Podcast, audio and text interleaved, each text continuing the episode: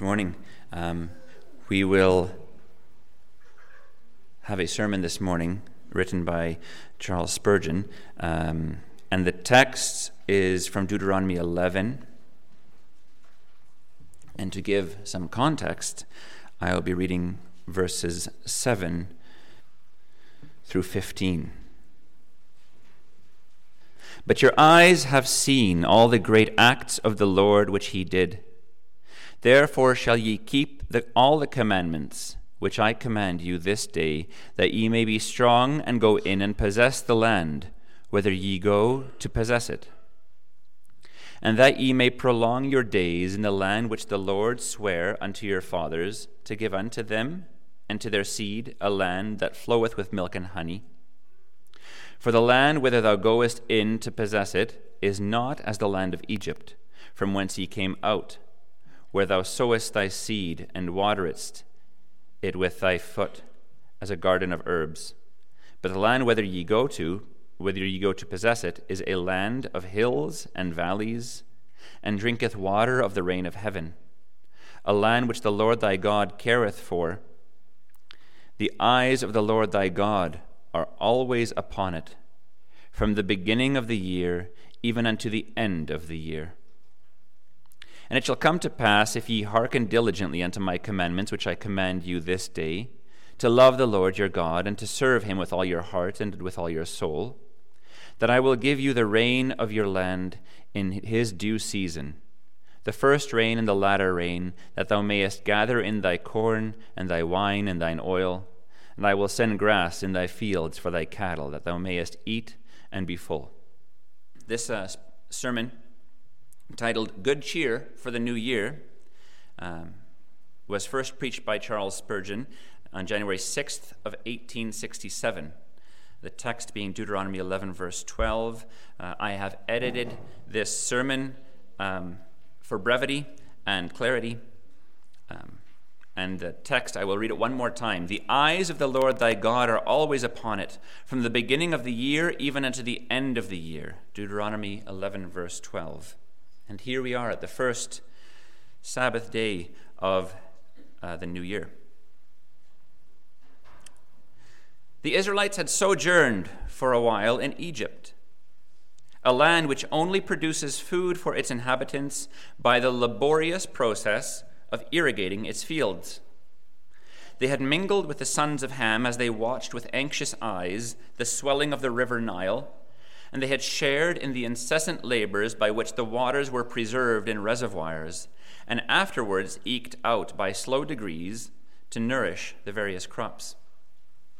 Moses tells them in this chapter that the land of Palestine was not at all like Egypt. It was a land which did not so much depend on the labor of the inhabitants as upon the goodwill of the God of heaven. And he calls it a land of hills and valleys, a land of springs and rivers, a land dependent not upon the rivers of earth, but upon the rain of heaven. And he styles it in conclusion a land which the Lord thy God careth for. The eyes of the Lord thy God are always upon it, from the beginning of the year even unto the end of the year. Observe here a type of the condition of the natural and the spiritual man. In this world, in temporals, and in all other respects, the carnal man has to be his own providence and to look to himself for all his needs. And so his cares are always many, and frequently they become so heavy that they drive him to desperation. He lives a life of care, anxiety, sorrow, fretfulness, and disappointment. He dwells in Egypt. And he knows that there is no joy or comfort or provision if it doesn't wear out his soul in winning it. But the spiritual man dwells in another country. His faith makes him a citizen of another land. It is true, he endures the same toils and experiences the same afflictions as the ungodly.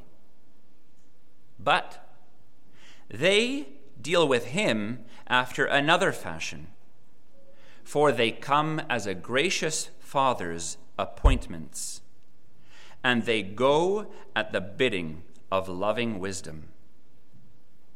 By faith, the godly man casts his care upon God who cares for him, and he, wa- and he walks without worry because he knows himself to be the child of heaven's loving kindness, for whom all things work together for good. God is his great guardian and friend, and all his concerns are safe in the hands of infinite grace. Even in the year of drought, the believer dwells in green pastures and lies down beside the still waters. But as for the ungodly, he abides in the wilderness and hears the mutterings of that curse. Cursed is he that trusteth in man and maketh flesh his arm. He shall be like the heath in the desert. He shall not see when good cometh. Do you question my assertion that Canaan is a fitting type of the present condition of the Christian? That Canaan is a fitting type of the present condition of the Christian. We have frequently insisted upon it that it is far better, that it is a far better type of the militant believer here than of the glorified saint in the New Jerusalem. Canaan is sometimes used by us in our hymns as the picture of heaven, but it is rarely so. A moment's reflection will show that it is far more distinctly the picture of the present state of every believer. While we are under the conviction of sin, we are like Israel in the wilderness. We have no rest for our foot. But when we put our trust in Jesus, we do, as it were, cross the river and leave the wilderness behind. We that have believed do enter into rest, for there remains a rest for the people of God. Believers have entered into the finished salvation which is provided for us in Christ Jesus. The blessings of our inheritance are in a great measure already in our possession. This state of salvation is no longer a land of promise, but it is a land possessed and enjoyed. We have peace with God. We are even now justified by faith. Beloved, now are we the sons of God. Covenant blessings are at this moment actually ours. Just as the portion of the land of Canaan became actually in the possession of the various tribes. It's true there is an enemy in Canaan, an enemy to be driven out indwelling sin, which is entrenched in our hearts as in walled cities, fleshly lusts, which are like the chariots of iron against which we have to do war. But the land is ours. We have the covenanted heritage at this moment in our possession, and the foes who would rob us of it shall by the sword of faith and the weapon of prayer be utterly rooted out. The Christian, like Israel in Canaan, is not under the government of Moses now. He is done with Moses once and for all. Moses was magnified and made honorable as he climbed to the top of the hill, and with a kiss from God's lips was carried into heaven. Even so, the law has been magnified and made honorable in the person of Christ, and has ceased to reign over the believer. And as Joshua was the leader of the Israelites when they came into Canaan, so is Jesus, our leader now. He it is who leads us on from victory to victory, and he will not sheathe his sword till he has taken unto himself and given unto us, his followers, the full possession of all the holiness and happiness which covenant engagements have secured to us. For these and many other reasons, it's clear that the children of Israel and Canaan were typically in the same condition as we are now, who, having believed in Jesus, have our citizenship in heaven. Beloved, those of you who are in such a state will relish the text. It is to such persons that the text is addressed. The eyes of the Lord thy God are always upon thee, O believer, from the beginning of ye- the year even unto the end of the year. You who trust in Jesus are under the guidance of the great Joshua. You are fighting sin.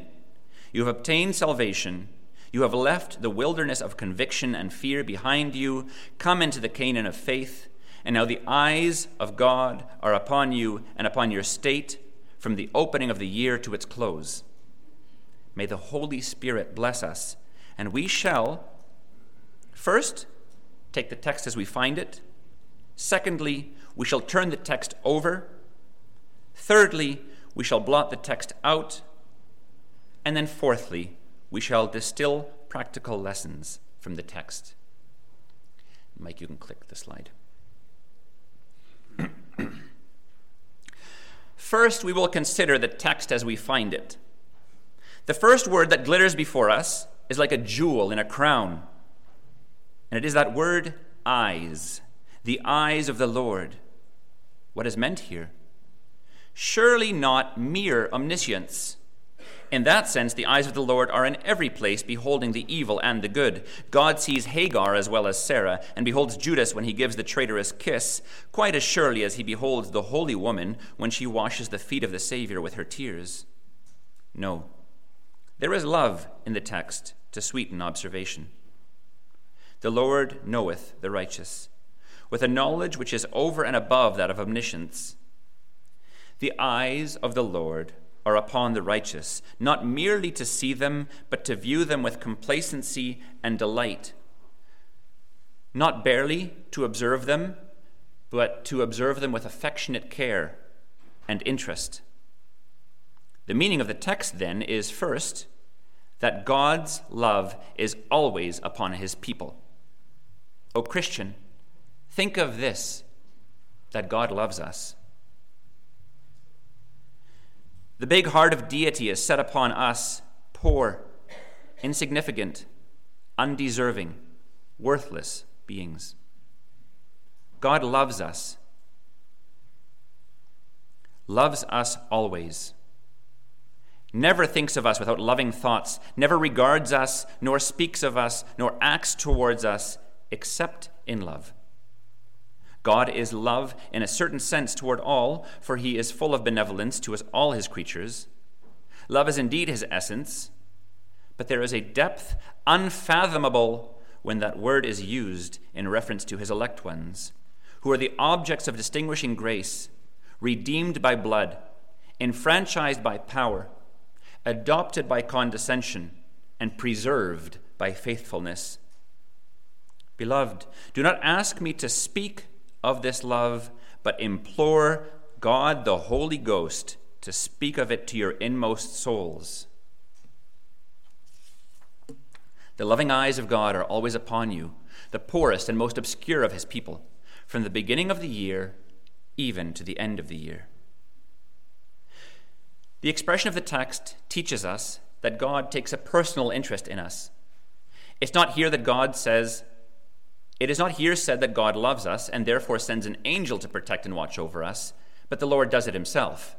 The eyes that observe us are God's own eyes. The guardian under whose protection we are placed is God himself. Some mothers put out their children to nurse, but God never. All his babes hang upon his own breast and are carried in his own arms. It is little that we could do if we had to perform everything personally, and therefore most things are done by proxy. The captain, when the vessel is to be steered across the deep, must have his hour of sleep, and then the second in command or some other must manage the vessel. But you will observe that in times of emergency, the captain is called up and takes upon himself personal responsibility. See him as he himself anxiously heaves the lead and stands at the helm or at the lookout, for he can trust no one else in perilous moments. It seems from the text that it is always a time of emergency with God's people for their great Lord always exercises a personal care over them. He has never said to his angels, I'll dispense with my own watching, and you shall guard my saints. But while he gives them charge concerning his people, still he himself is personally their keeper and their shield. I, the Lord, do keep it. I will water it every moment, lest any hurt it lest any hurt it, I will keep it night and day. You've sometimes, when you've been very sick, sent for a physician, and it may be that he's been engaged somewhere else, but he has an assistant who probably is quite as skillful as he himself. But as soon as that assistant comes up, so great has been your confidence in the man that you sent for that you feel quite disappointed. You wanted to see the man who you had tried in days gone by. There's no fear of our being put off with any substitute for our God. O beloved, when I think of the text, I feel of the same mind as Moses when God said, I will send my angel before thee. No, Moses in effect said, that will not suffice. If thy presence will not go with us, carry us not up hence. My Lord, I cannot be put off with Gabriel or Michael. I cannot be content with the brightest of the seraphs who stand before thy throne. It is thy presence I want, and blessed be thy name. It is thy presence which the text promises to give. The anxious mother is glad to have a careful nurse upon which she may rely. But in the crisis of disease, when the little one's life, when the little one's life trembles in the balance, she says, "Nurse, I must sit up myself with the child tonight." And though it is the third or perhaps the fourth night since the mother has had sleep, yet her eyes will not close so long as that particular point of danger is still in view. See, my brethren, see the loving tenderness of our gracious God. Never, never, never does he delegate to others, however good or kind, or to any secondary agents, however active or powerful, the care of his people. But his own eyes, without a substitute, must watch over us. Further, the text reminds us of the unwearied power of God towards his people. What? Can his eyes be always upon us? This were not possible if he were not God. To be always upon one object, man can rarely do that. But here, there are 10,000 times 10,000 objects. How can the same eyes always be upon every one among so many? I know what unbelief has said to you. It has whispered, He brings forth the stars, He calls them by their names.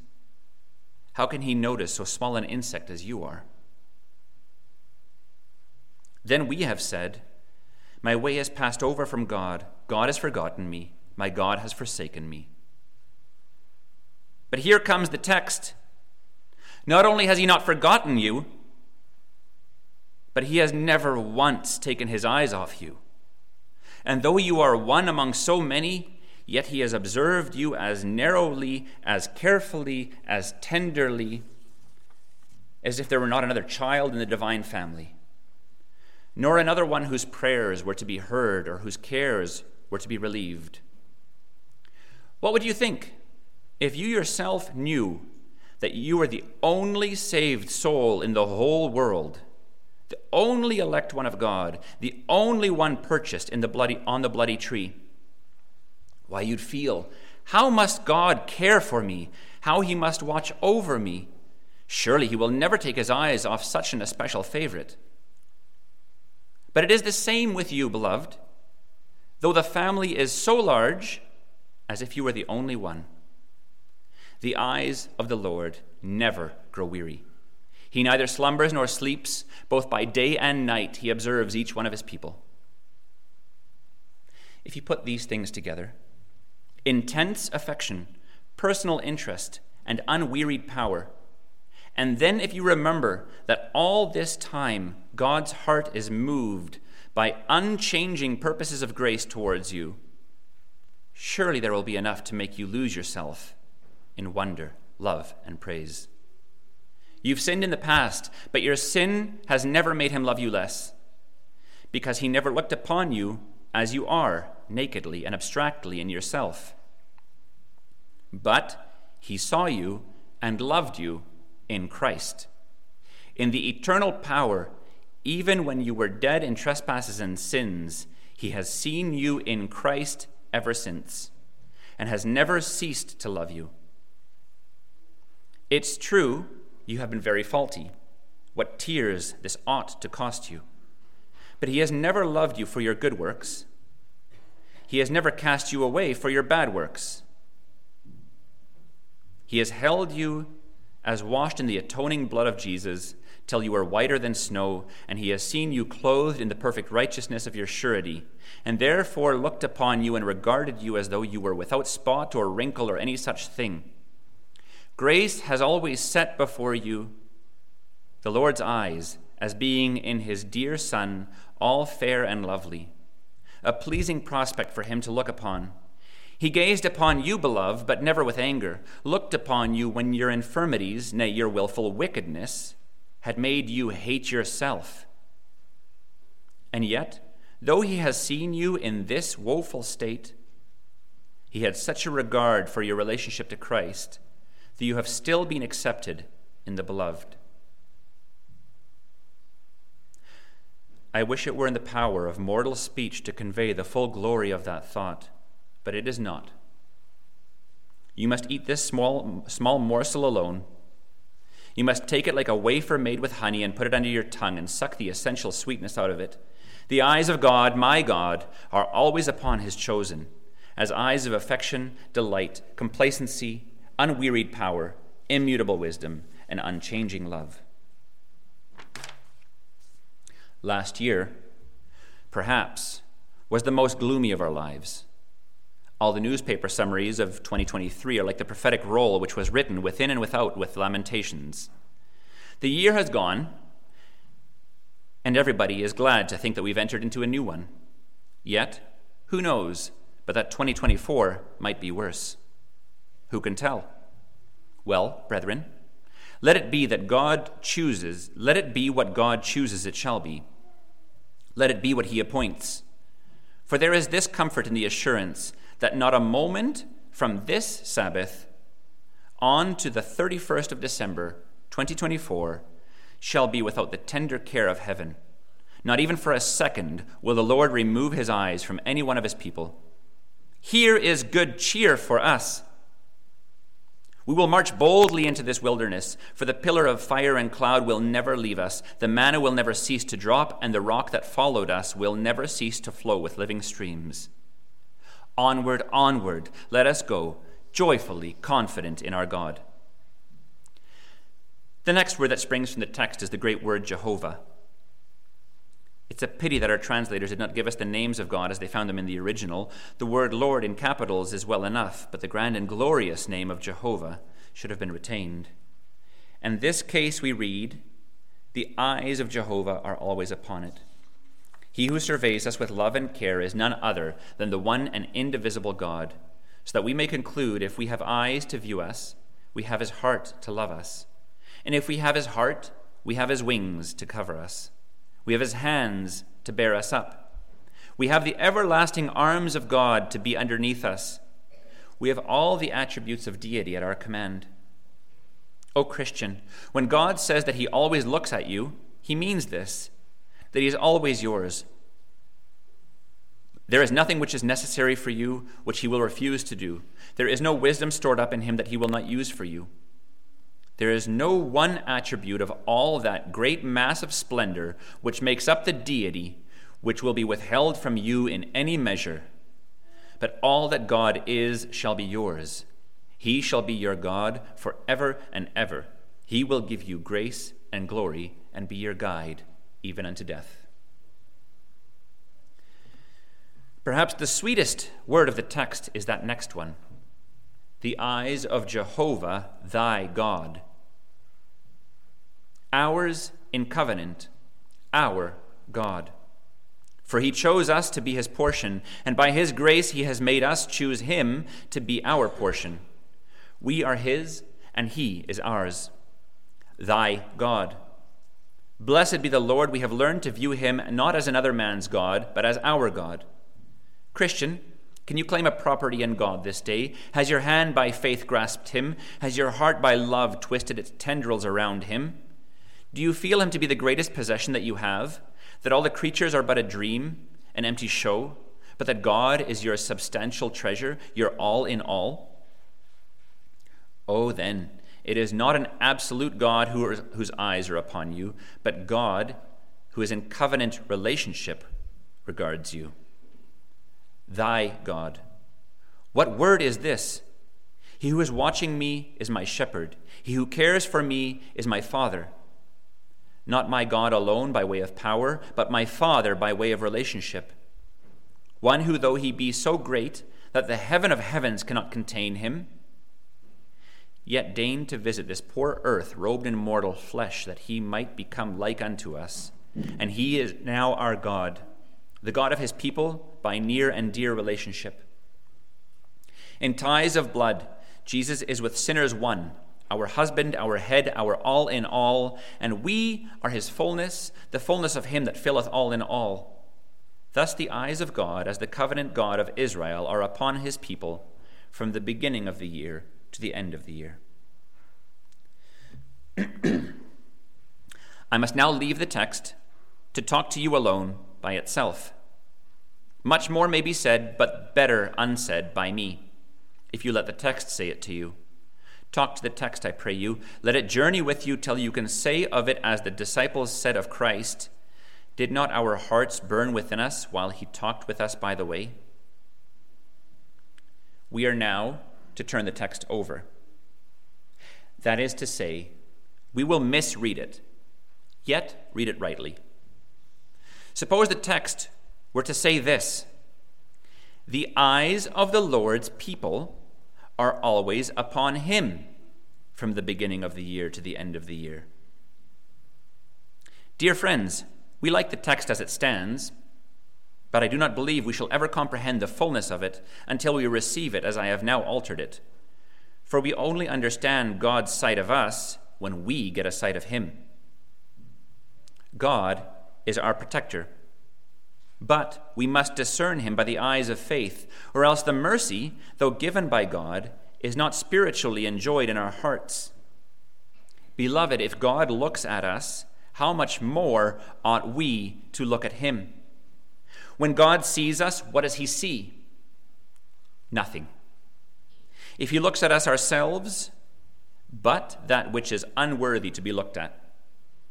Now, on the contrary, when we look at him, what do we see?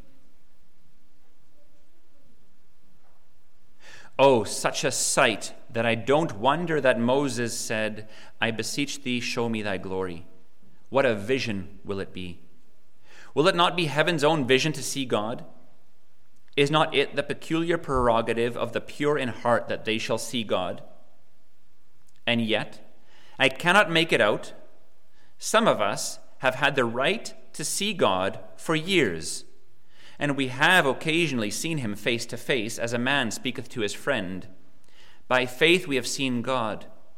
But, beloved, what I cannot make out is that we see so little of him. Do you never find yourself living all day without God? Not perhaps absolutely so, for you would not like to go to work without a little prayer in the morning. But, but do you not sometimes get through that morning's prayer without seeing God at all? I mean, is it not just the form of kneeling down and saying good words and getting up again? And all through the day, have you not lived away from God? This is a strange world to live in. There are not many things to make one happy. And yet somehow we forget the very things that could give us happiness and keep our eyes upon the frivolous cares and teasing troubles which distract us. And so we also close our night. No taste of his love, no kiss of his lips that is better than wine.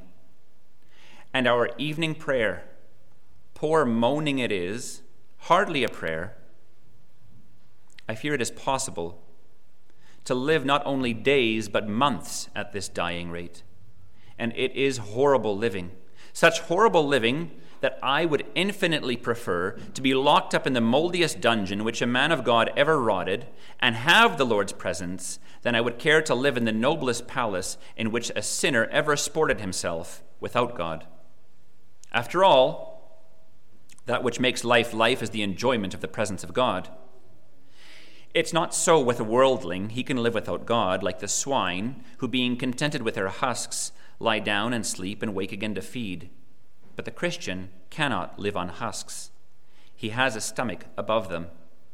And if he does not get his God, he must be miserable. God has ordained it so that a spiritual man is wretched without the love of God in his heart. If you and I want present happiness without God, we had better be sinners outright and live upon this world than try to be happy in religion with, without communion with Jesus. Present happiness for a genuine Christian is the absence in the absence of Christ is an absolute impossibility. We must have God, or we are of all men most miserable. Suppose that in this year we were at any rate filled with the desire to have our eyes always upon God from the beginning of year, the year to the end of the year, to be always conscious that He is seeing us, to be always sensible of His presence, and more than that, to be always longing to be obedient to His commands, always wanting to win souls for His dear Son from the beginning of the year to the end of the year. What a happy thing would this be! If we could abide in the spirit of prayerfulness or thankfulness, devout, consecrated, loving, tender, it would be a high thing to attain to. Brethren, we believe in a great God who is able to do exceeding abundantly above what we ask or even think. So why not expect great things from him? I do think of this blessing, and I dare to ask for it. Surely then he is able to give it. Do not let us stand back because of unbelief. Let us ask that as God's eyes will be upon us, our eyes may be upon him. What a blessed meeting of eyes when the Lord looks us full in the face and we look at him through the mediator Christ Jesus, and the Lord declares, I love thee. And we answer, We also love thee, O our God. Oh, that we may be in harmony with the Lord our God and find ourselves drawn upwards and bound to Him. May the Lord be the sun, and we the dewdrops which sparkle in His rays and are exhaled and drawn aloft by the heat of His love. May God look down from heaven, and we look up to heaven, and both of us be happy in the sight of each other, delighting and rejoicing in mutual affection. This is what communion means. I've taken a long while to bring it to that one word, but that is what it means. Daily communion, let me prove with thee, blessed object of my love. That was Toplady's desire, but I'm afraid I would express my own experience that to express my own experience, I must close with the other two lines of the verse where Toplady says, But oh, for this, no strength have I my strength is at thy feet to lie. Now we're on to point number three. We will imagine that we blot the text out altogether. Not that we can blot it out, or would if we could, but we are to suppose that it is blotted out, to imagine that you and I have to live the, all the whole year without the eyes of God upon us not finding a moment from the beginning of the year to the end of the year in which we perceive the Lord to be caring for us or to be waiting to be gracious to us. Imagine that there is none to whom we may to whom we may, to whom we may appeal beyond our own fellow creatures for help. Oh miserable supposition. We have come to the opening of the year and we have to get through it somehow. We must stumble through January, go muddling through the winter, groaning through the spring, sweating through the summer, fainting through the autumn, and groveling on to another Christmas. And no God to help us, no prayer when God is gone, no promise when God is no more. There could be no promise, no spiritual succor, no comfort, no help for us if there were no God. I will suppose this to be the case with any one of us here. But I hear you cry out, don't imagine such a thing, for I would, I would be like an orphan child without a father. I would be helpless, a tree with no water to its roots. Well, I suppose this is the case for you sinners. You know you've been living for 20 or 30 or 40 years without God, without prayer, without trust, without hope. Yet I should not wonder that if I were solemnly to tell you that God would not let you pray during the next year, and would not help you if you did pray, I should not wonder if you were greatly startled by that. Though I believe that the Lord will hear you from the beginning of the year to the end of the year, though I believe that he will watch over you and bless you if you seek him, yet I fear that most of you are despising his care, living without fellowship with him, and so you're without God, without Christ, without hope, and will be so from the beginning of the year to the end of the year. There's a story told of a most eccentric minister that walking out one morning saw a man going to work and said to him, What a lovely morning! How grateful we ought to be for, to God for all his mercies. The man said he didn't know much about it. Why, said the minister, I suppose you always pray to God for your wife and family, for your children, don't you? No, said he, I do not know that I do. What? said the minister. Do you never pray? No. Then I'll give you five dollars if you promise me you never will as long as you live. Oh, says he, I'll be very glad for five dollars to get me a drop of beer. He took the five dollars and promised never to pray as long as he lived. He went to his work, and when he'd been digging for a little while, he thought to himself, That was a strange thing I've done this morning. A very strange thing. I've taken money and promised never to pray as long as I live. He thought it over, and it made him feel wretched. He went home to his wife and told her of it. Well, John, said she, you may depend upon it that it was the devil. You've sold yourself to the devil for five dollars. This so bowed the poor wretched down that he did not know what to do with himself.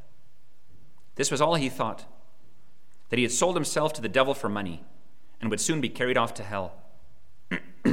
he commenced attending places of worship, conscious that it was of no use, for he had already sold himself to the devil.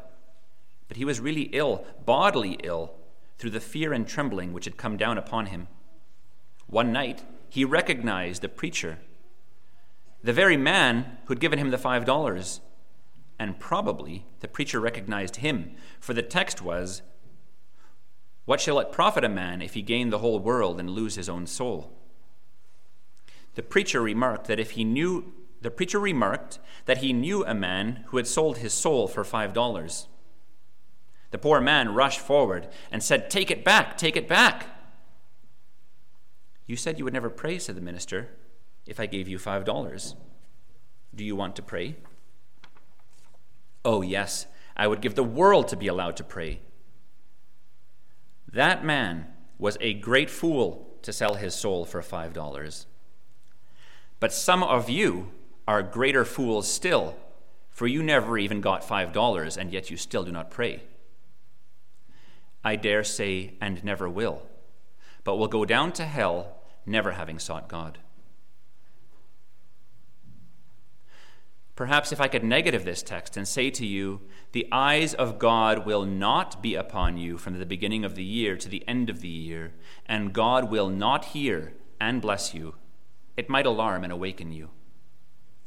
But though I suggest the thought, I would rather you say, Oh, let not such a curse rest upon me, for I may die this year, and I may die this day. O God, hear me now. O dear hearer, if such a desire be in your heart, the Lord will hear you and bless you with his salvation. Let us close now with using the text. The way to use it is this If the eyes of the Lord will be upon his people from the beginning of the year to the end of the year, what will we do? Why? Let us be as happy as we can during the year. You have your trials and troubles to come. Do not expect that you will be free from them. The devil's not dead, and sparks still fly.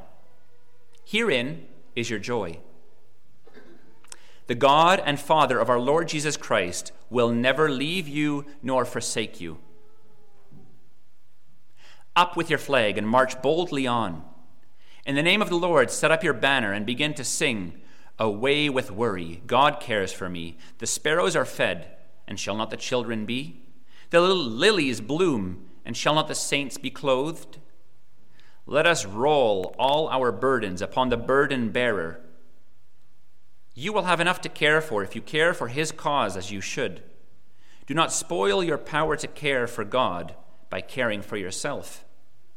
This year, let your motto be Seek first the kingdom of God and his righteousness, and all these things shall be added to you. By taking thought, you cannot add a cubit to your stature, nor turn one hair white or black. Take then no anxious thought for the morrow, for the morrow shall take thought for the things of itself. Lean upon God. Remember his promise that as your day is, so shall your strength be. I would have you, says the apostle, I would have you without carefulness. He does not mean I would have you without economy, without prudence, and without discretion, but he means I would have you without fretfulness, without distrustful care. I would have you be without care for yourself, because the Lord's eyes will be upon you. Further, dear friends, I would have you use the text by the way of seeking greater blessings and richer mercies than you've ever enjoyed. Blessed be God for his merciful kindness toward this church. His loving kindnesses have been very many, his favors new every morning and fresh every evening. But we want more. Let us not be content with a February blessing, though that is generally the month in which we have had our refreshings. Let us seek to get a blessing today I hope you will get it this afternoon in the Sunday school. And I hope you will obtain it in the senior classes from the beginning of the year to the end of the year. Let there be no dullness, lethargy, and lukewarmness in the classes this afternoon. The brother who has to address the school will, I hope, speak to you with fervor and earnestness. There must be no coldness there. And I hope you who are preaching in the street, if it will be possible in such a weather, are going from house to house with tracts, or doing anything else that you will have a blessing on this first Sunday of the year. But then, shall we grow cold next Sunday? Not at all. It's from the beginning of the year to the end of the year. Shall we endeavor to get up a little excitement and have a revival for five or six weeks? No. Blessed be God, we must have it from the beginning of the year to the end of the year. Will we have a spring which never grows dry? Oh, while we have a spring which never grows dry, why should the pitcher be empty? Surely gratitude can find us fuel enough in the forests of memory to keep the fire of love always flaming. Why should we be weary when the, glor- when the glorious prize is worthy of our constant exertion? When the great crowd of witnesses holds us in full survey? May our Lord, by his Spirit, bring you and me to a high pitch of prayerfulness. And then let us continue in prayer from the beginning of the year to the end of the year.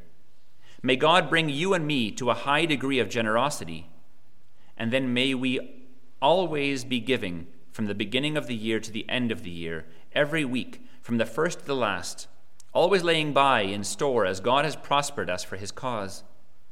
May we be always active, always industrious, always hopeful, always spiritual, always heavenly, and always raised up and made to sit together in heavenly places with Christ Jesus. So may our gracious God deal with us from the beginning of the year to the end of the year through Jesus Christ our Lord. Amen. Pray. Lord, we come before you, our great God, whose eyes are upon us always, who knows us through and through. Lord, may our eyes be always upon you especially this coming year, may week in and week out, um, we have our eyes on you and see how great you are, and take comfort in how great you are, and take comfort in seeing your eyes upon us, caring for us. May we have a coming year of little worry, little concern, but to do your will. Pray this in Jesus' name. Amen.